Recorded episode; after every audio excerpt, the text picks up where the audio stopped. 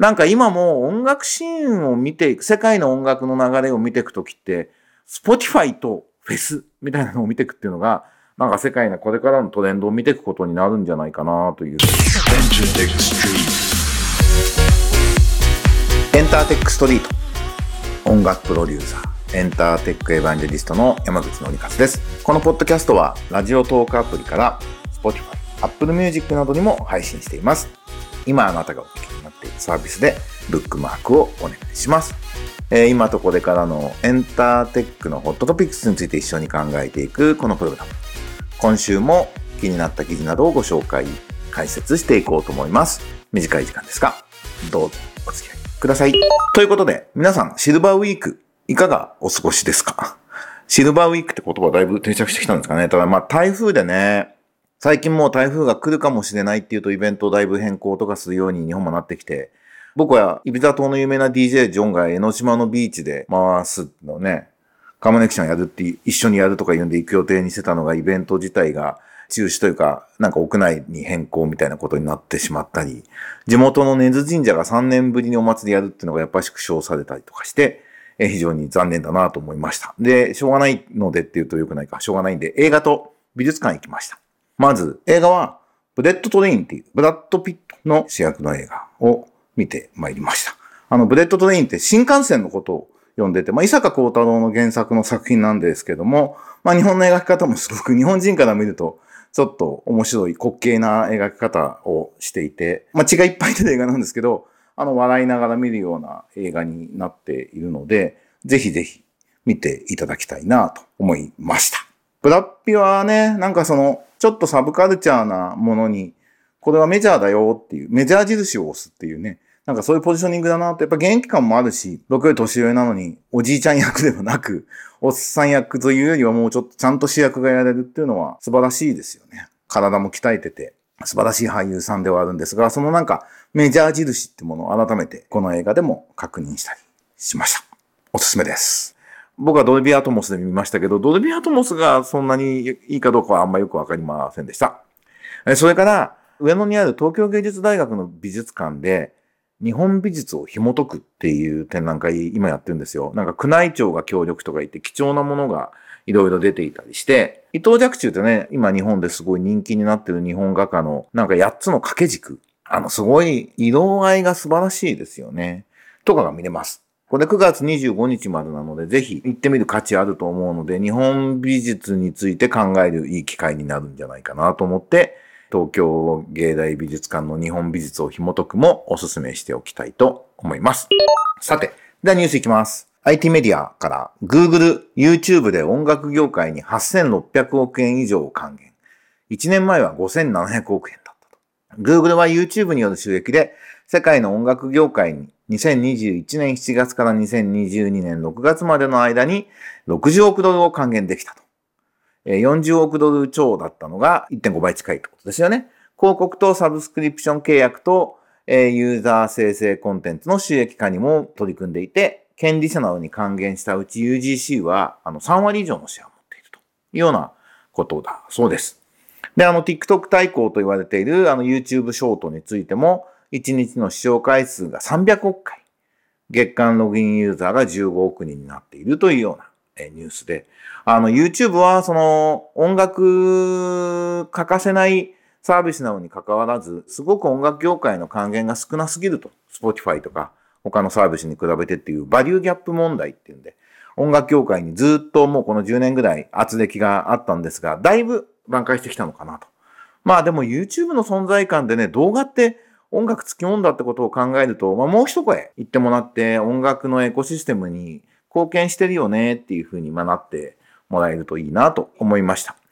あとまあスマホサイズの縦型短尺動画の時代がまあ来てるんだなというのが、まあこのニュースを聞いてもわかるなと思います。はい。それから、ミュージックマンネットってサービス皆さんご存知ですかね？そこに88ライジング CEO のショーン・ミヤシロのインタビューが載ってます。LA でヘッズインクラウドっていう88ライジングが主催しているフェスを我らが大阪音楽大学脇田隆教授がですね、取材に行って、テリヤキボーイズとかが出てるのも取材してですね。で、それで本人にも突撃インタビューしたという、非常に貴重なえー、内容になっています。あの、内容も興味深いと思うので、ぜひ皆さん読んでいただいて、なんか今も音楽シーンを見ていく、世界の音楽の流れを見ていくときって、Spotify とフェスみたいなのを見ていくっていうのが、なんか世界のこれからのトレンドを見ていくことになるんじゃないかなというふうに思います。すごく示唆が多い記事になってると思うので、ぜひ読んでみてください。うん、なんかその LA のヘッズインクラウドの話とか聞いて、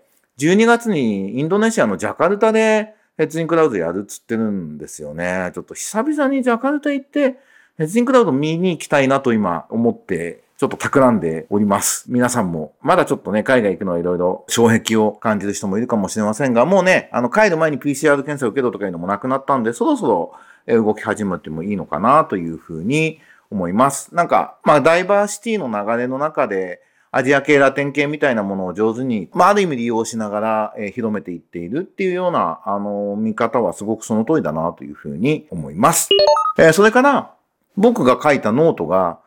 ノートってブログサービスなんですけども、ノートの公式マガジンに、えーと、ピックアップしてもらったこともあって、なんかすごい、普段の50倍とか100倍、100倍は言い過ぎか、えー、ページビュー読まれてます。えー、ミックス詞協会で語った著作権の捉え方と、コーライターとしての可能性っていう、その、あの、歌ってみたを歌い手のためにミックスしてあげる人たちの協会が、を作った人がいて、その協会に頼まれて著作権の捉え方っていうのを、著作権どういうふうに考えればいいのかみたいなお話をしてくれってんでしたときに、ミックスのスキルって、コーライティングに参加して、一緒にクリエイティブの方にもっともっと入っていけばいいし、そしたら歌い手の人たちも、もっと音楽シーンの本流って、まあどっちが本流なんだって話はありますが、本流とも絡んでいけるような形になるんじゃないかなってことも合わせて書いたんですよ。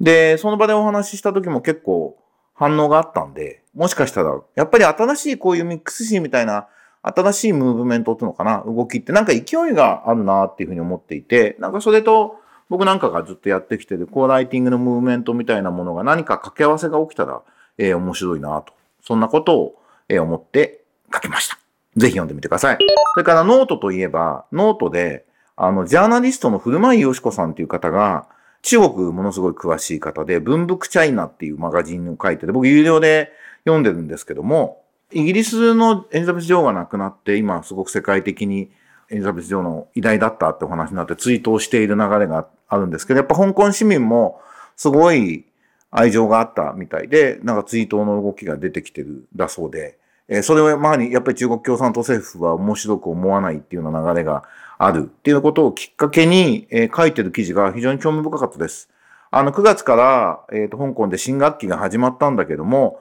学生や教師の激減が起きているんだそうです。で、香港政府はあえて統計を取ろうとしないものの、移民の流れが間違いなく激化していることが伝わるニュースとなったと。今年は香港全体534校ある小学校のうち、63校で開設以来の数が70クラス減ったと。みたいなことが起きていて、大都市のはずの香港で山奥の過疎の学校みたいなことが起きていて、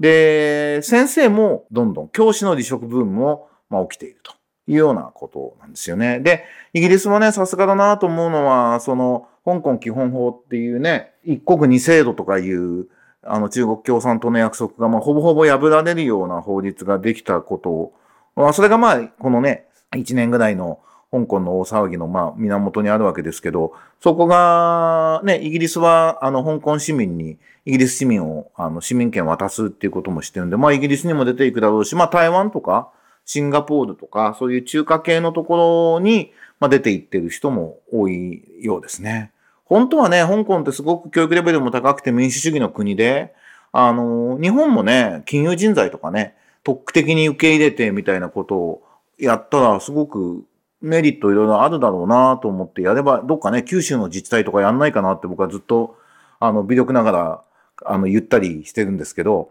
まあ、香港僕もすごい好きでね、やっぱりグルメ的にもすごく素敵な街だし、こうなんかあの、ワイザツさが好きで、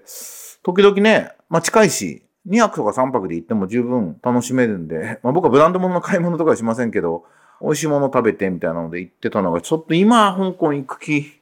しなくなっちゃいましたよね。中国の共産党政府にしていれば、香港がまあ多少弱くなって、それが中国の経済にマイナスでも、そのことよりも共産党のなんか統治みたいなものが守られることを優先するっていう今の習近平政権はそういう考え方なんで、まあ、香港やっぱり衰えていくんだろうなと。むしろまあ香港よりも香港じゃないところが金融にしても経済にしても強くなっていけばいいっていう感覚なのかもしれないですけど、なんかあの香港のダイナミズムみたいなものが失われていくのはすごい寂しいなと改めて思いました。これあの、途中から有料になっちゃったりするんですけど、ふるまいさんってまあ、物書きがプロフェッショナルの方なんで、この方のノートだったり、あと週刊現代とかいろんなところに書かれている内容は、やっぱり中国語ができて、あの、中国にちゃんとネットワークがあって、リアルタイムにチェックしてる方なんで、この方の言うことすごく、あの、まっとうだなと。で、もちろんすごいアンチ共産党ではあるんですけども、イデオロギーではなくて、市民目線で、まあお友達がいっぱいいるんだと思うんですけどね。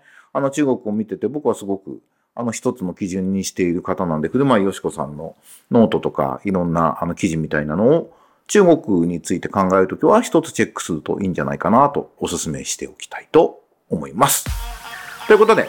エンターテインメントリートシルバーウィークの中お送りしましたが、いかがでしたでしょうか？ねこれで台風なくなったら少し涼しくなるのかなと夏も終わりかなと思って、僕基本的にね、あの、あんま暑いの好きじゃないんで、夏が過ぎ去ってくれるのを心待ちにしているところでございます。もう、今年もね、残り4ヶ月を切ったところなんで、えー、頑張ってやっていこうと思います。それではまた来週お会いしましょう。バイバイ。